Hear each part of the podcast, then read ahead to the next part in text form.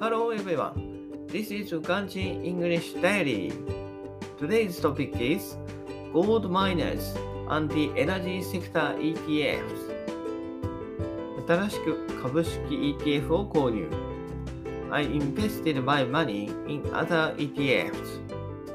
YouTube の動画で勉強している中でやってみようと思い、証券口座に余っているお金を現状の相場に強い金鉱株とエネルギーセクター株に投資した。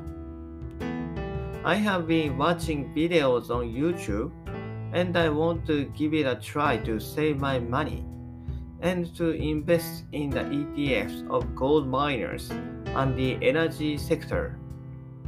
These sectors usually increase with the inflation period.